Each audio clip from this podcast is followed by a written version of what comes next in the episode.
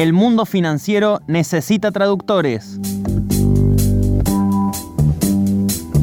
Economía en criollo. Economía en criollo. Con Javier Vicens.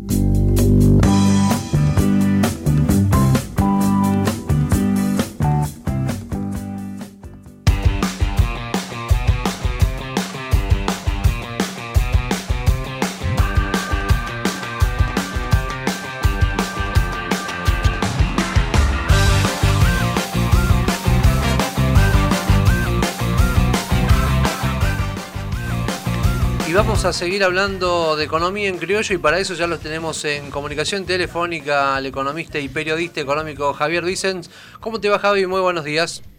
Hola, muy buenos días, ¿cómo les va? ¿Qué tal? Bienvenido, buen día. Eh, hoy es jueves, pero bueno, tenemos una semana rara eh, esta semana. Semana corta. Una semana corta. Y no queríamos dejar de tener tu participación acá en el programa. Aunque con una noticia que no es de las mejores, eh, cayó en un 5% en mayo el nivel en la industria. ¿Qué nos está diciendo eso? Bueno, nos está diciendo Susi, buen día, como primero que nada. ¿Qué nos está diciendo que eh, la segunda ola del COVID está impactando en la actividad económica? Fundamentalmente eso era algo que se esperaba que sucediera, que el COVID eh, y las restricciones que impone en la circulación y en el funcionamiento de la industria manufacturera en particular, eh, eh, tuviera impacto en los niveles de actividad. 5%, como mencionás, cae eh, de manera intermensual en mayo, es decir, hay un rezago en la publicación de los datos de INDEC, mayo respecto a abril, ¿bien? Pero ¿cuál es el dato también que hay que empezar a ver?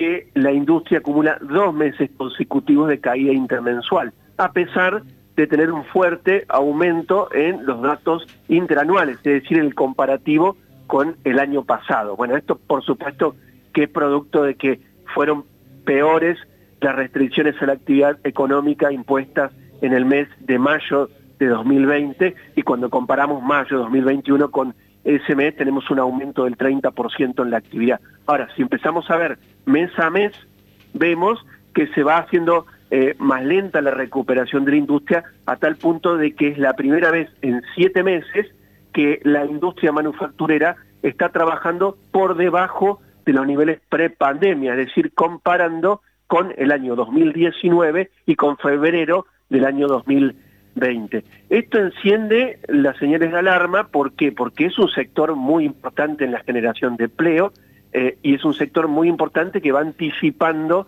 lo que va, lo que va a suceder con eh, el Producto Bruto, con la evolución del PBI, que esto nos marca el crecimiento de la actividad económica en Argentina.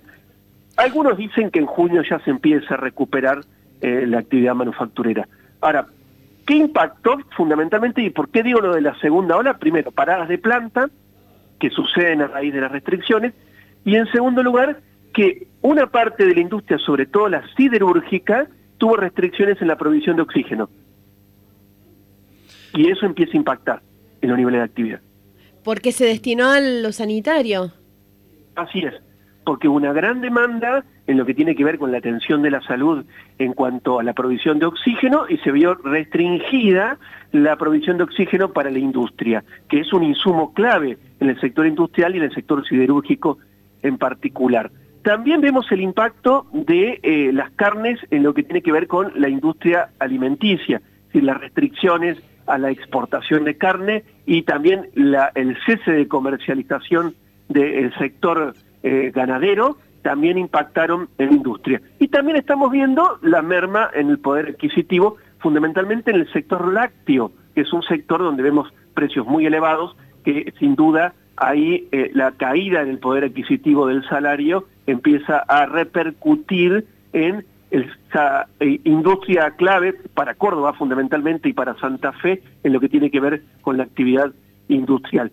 Las buenas noticias del sector industrial es el comportamiento de la industria automotriz, que también es importante para nuestra provincia. Acá estamos viendo un buen, una buena recuperación de la industria automotriz, fundamentalmente eh, potenciado por dos cosas, por Brasil, por la demanda de Brasil, es decir, el mercado de exportación, y por las diferencias que hay entre los dólares, el dólar paralelo y el dólar oficial, que hace que muchos autos medidos en dólares estén eh, baratos para aquellos que pueden eh, comprarse un automóvil, porque si lo medimos en pesos, los autos están imposibles en comparación con el salario en pesos. La maquinaria agrícola también presenta buen dinamismo, eh, pero fundamentalmente aquellos sectores que tienen que ver con la producción de bienes durables destinados al mercado interno, no. Sí, vemos el cierre de tradicionales casas de comercialización de electrodomésticos que venden bienes durables y esto está marcando también las señales de alarma respecto a la recuperación en lo que tiene que ver con el salario. Es decir, eh, esos lugares, esas casas de electrodomésticos que han cerrado, algunas muy notables, con mucha cantidad de empleados que han quedado sin su fuente laboral, están vinculadas fundamentalmente al desempeño que tenga el salario. Javi, vos recién señalabas, ¿no? Que el mes de junio se espera, como lo, consideran como también una especie de mes de, repunte económico y sobre todo centrando a la política fiscal como, como un punto clave, ¿no? En esta recuperación. ¿Podemos hablar de una recuperación que puede empezar a ser sostenida en el tiempo o a lo mejor simplemente es un, una especie de veranito, por así decirlo? Es, muy buena la pregunta, eh, Javi. Mira, a ver, el, COVID ha hecho que la actividad económica sea bastante impredecible en cuanto al comportamiento. Es decir, podemos llegar a ver meses de una buena recuperación de la actividad económica y si hay una tercera ola, que ojalá no la haya, eh, podemos llegar a ver caídas como vimos en la actividad industrial de mayo. Es decir, hay una gran variabilidad en cuanto al desempeño de los distintos sectores económicos producto del COVID. Las claves siguen siendo el ritmo de vacunación para evitar la propagación del virus y las restricciones, para evitar esa tercera ola que ya se está viendo que en algunos lugares de Europa está impactando fundamentalmente por la cepa delta, esta cepa tan eh, peligrosa en cuanto a la generación de los, del, contagio del COVID. Es decir, si hay un buen ritmo de avance en la vacunación, eso va a repercutir eh, favorablemente en la actividad económica. Es decir, lo económico está condicionado por eh, lo sanitario no estoy diciendo nada nuevo con esto, lo hemos visto a lo largo del año pasado. Si que no te...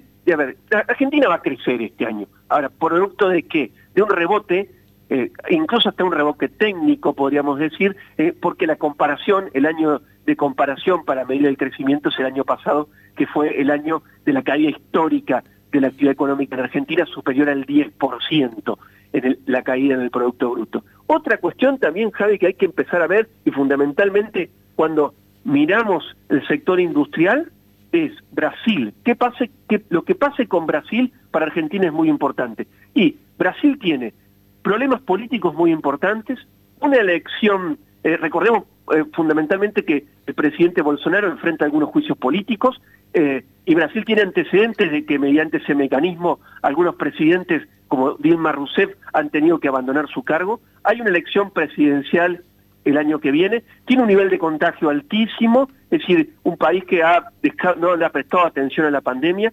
Eh, eso es clave para el sector industrial argentino, ¿por qué? Porque Brasil es el principal eh, país de destino de las exportaciones, yo mencionaba la industria automotriz, por ejemplo.